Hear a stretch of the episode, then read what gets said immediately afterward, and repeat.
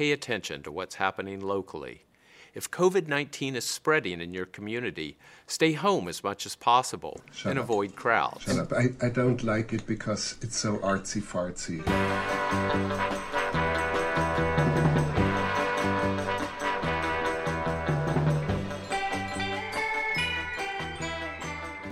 stormed the place like we were El Chapo because I had two baby cats out there. The animals weren't all that was taken. Marshals impounded multiple semi automatic handguns and rifles. You know what? I should have took that as a very strong warning. He is a predator. Welcome to Quarantineers, Tiger King Part 6 in the Quarantineer style, Yes. raw and unedited, ending with a classic butt rock jam after each episode. All the butt rock jams. Cla- they actually call it arena rock, but I consider it like classic butt rock. Did you see the cup on Joe's desk that said but b? I don't know what the rest of it said because you couldn't read it, but I think it was a jar. Was it something that said? Did it say butt butter? I don't know. Is butt butter a thing? I mean, I guess you could use butter on a butt. I just don't know what it was for butts. Crisco. Maybe it was for cigarette butts. Oh, That's probably what it was, not for like your butt butt. But you know. this is all about crooks and criminals. It looks like Joe's going down. This Jeff Lowe guy. We also talked more to James Garretson. This was my least favorite episode. There's a lot of legal stuff in this one. Yeah, I don't. Eh. they start out at something that we didn't mention before. They started out with Joe talking bad about Jeff and about how he's been arrested twice. And one time was because his ex wife got mad at him and he ended up strangling her. Yeah. So he was arrested for battery. And then the second thing that we forgot about, to Which was about- shocking. Oh yeah, shocking that he's a bad guy. Right. Uh, no. But they talked about this in the last episode too. He and his girlfriend, who's like the new lady, who Right. apparently is who the old older lady or previous lady was angry about, were in Vegas and they were running this scam, well, whatever, where they were sneaking baby tigers in like roll on carry cases up to hotel rooms and getting people to pay a fuck ton of money to go up there and play with baby tigers. Yeah. So he got busted with that felony. Had to relinquish his animals. He said that wasn't why. He said it was because he had tigers at his property Hmm. and he got in trouble for owning exotic animals. But they said, You're in trouble, but if you keep out of trouble for one year, you won't have to serve any time. If you get in trouble, then you'll have to serve like 179 days or something. And he and his guy with that dude that looks like Mike from Breaking Bad, but somehow scarier, Mm. who works on the. Oh, yeah, his handyman guy. Right. hmm He has And- a teardrop tattoo. Right. Which Joe presumes some things from that teardrop tattoo. Maybe he just likes Crybaby. Yeah, this is his favorite movie. James Garretson. Uh, he apparently owns some strip clubs. He's a businessman. And we see a lot of him in a store that seems to sell ceiling fans, And toys. toys, has a lemur.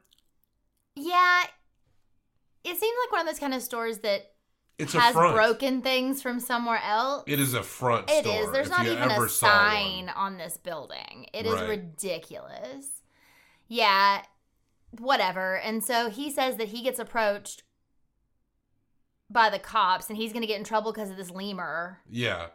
And it's all kind of back and forth about the timeline of when this Well, happened. one of the employees claims he sold him a stolen Hummer, and Joe set makes that claim later as well. Yeah, but the guy even was like, How am I going to steal a Hummer and not get caught and not go to jail? I don't know. I don't know either.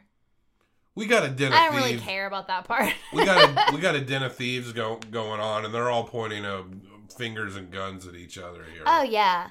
Well, and so we know Joe wants Carol dead. yeah, He's said it so many times to so many people in so many ways. often on camera. Yeah, But basically, what goes down is he's talking to Jeff, and Jeff's got his handyman there, and the other guy's there too, the strip club owner. And basically, long story short, Joe wants her dead. he goes, "Do you think your handyman would kill her for me, eh, or could kill her?" And Jeff's like, "Well, I mean, he could kill someone. Anybody could kill someone. I mm-hmm. mean, anybody, whatever." And they basically do the do this deal where Joe's gonna give the handyman guy five thousand dollars up front, and then he kills Carol, and then he gets five thousand more. And this gentleman hates Joe, but also couldn't give a shit about Carol Or and he yeah. probably just wants the money. The only person he seems to be loyal to truly is Jeff. They both have an affinity for affliction shirts. Yeah, describe what Every Jeff. single, every single shirt they wear has affliction on it. Jeff is the swinger type. Uh, Joe's accused him of paying people to have sex with him, which it does seem obvious that is what he's doing. He's gross. He's a little bit older. He's got. He always wears a cap, so who knows? He's probably balding, but I don't care about that. He But I is mean, balding. he's probably hiding it because he always wears a cap, like Joe. Joe's not balding though. Anyway, they always wear caps. All these guys wear caps. He's got this like super white hair coming out the back. And he owns every affliction in Ed Hardy shirt. that Every- ever existed. Everyone, his jeans have like shit on them. Stonewashed, yeah. You can Ugh. picture this dude. Yeah, it's not it's not good. And of course he's with these young girls all the time and he likes to have sex with multiple girls all He's, the time. he's like if somebody was dressed as a biker for Halloween. but he pretends he has a lot of money, which is how he gets places, but we know that's not true. He seems to get surges of money. Like he he has. Well- it's just a constant shell game. Criminals do. Yeah. Uh so he and Joe Maybe I should get into crime because I could use a surge of money. it's weird. Like I said, the timeline in this is super bizarre because before they really get into the actual deal of killing Carol, they also talk about how Joe has left the zoo. And it's because he and Jeff had a falling out, but it's because of this, right? It's all through this whole situation that he and Joe have had this falling out. Jeff says part of it is because Joe is spending tons and tons of the zoo's money on his political campaign yeah. and he heard the feds were after Joe, so he's Which like, I want you the fuck out. Yeah. Well, Joe's done a lot of illegal things. There's footage of an outraged Jeff yelling at Joe. yeah, being like, you got to get out of here. You fucked me over. You've put all this money. This is illegal. Why would you do this? In that moment, Jeff is very, seems to be very right. You know? Yeah. In that moment about that situation. But he also probably wanted a reason to be rid of Joe for a long time. Joe hauls up a bunch of cats and he takes off. Mm-hmm. He's selling them. He has his employees sell them like all over the country. This Mm. one lady's like, "Yeah, I drove two Cubs to California, and five thousand dollars was exchanged, and we just thought we were helping Joe." That seems pretty good. Two cubs for five grand. Well, they said four to two to four is how much a cut Don't- goes for. Don't you feel like ten thousand dollars to kill someone's kind of light? I know ten grand is a chunk of money. It's not enough money to kill someone. It is. It seems very light for straight up murder for hire. No, I mean, no, you shouldn't kill anybody for any amount of money, but that's not enough money if you're gonna p- face the potential issues that come along with killing someone. But according to the handyman, when Joe was supposed to give him five to take off on the trip, he gave him three. He gave him three. And again, this is, I guess, when Joe's still at the zoo before he leaves, before he sells all these animals. But, well, whatever, long story short, stripper guy becomes an informant Yeah. because he has this, he says this because he has this lemur and he's going to get in trouble because he doesn't have the right papers for a lemur. That it seems very fra- very weak. Yes. Whatever. They probably That found out what was going on in those boxes of ceiling fans. But. right. he becomes an informant and so he tells them everything he knows he's like i heard them make this deal joe sent this man is going to send this send this man to kill this woman but the feds couldn't move because no money had been exchanged and the handyman had already left town He never made it. He ended up stopping, going Yeah. to titty bars. well he liked a little he liked a little coke handyman didn't give a fuck about killing carol No. never really did so when joe only gave him 3000 and he stopped off at some titty bar and he was like i'm gonna i'm gonna snort this $3000 have some fun weekend it was interesting how this is one incident in where his addiction problem probably helped him. Yeah, truly. But he never came back at that point. He had not returned. And so Jeff also agrees to work with the feds. I thought it was going to be stupid for a second that the stripper club owner told Jeff that he was working with not the feds, it's like the game. When the director walks into Garretson's shop, Garretson, it's it appears it makes it at least look like that he has a hidden camera on him. And then later in the episode, I don't know what the timeline here is, Garretson's just sitting there for an interview.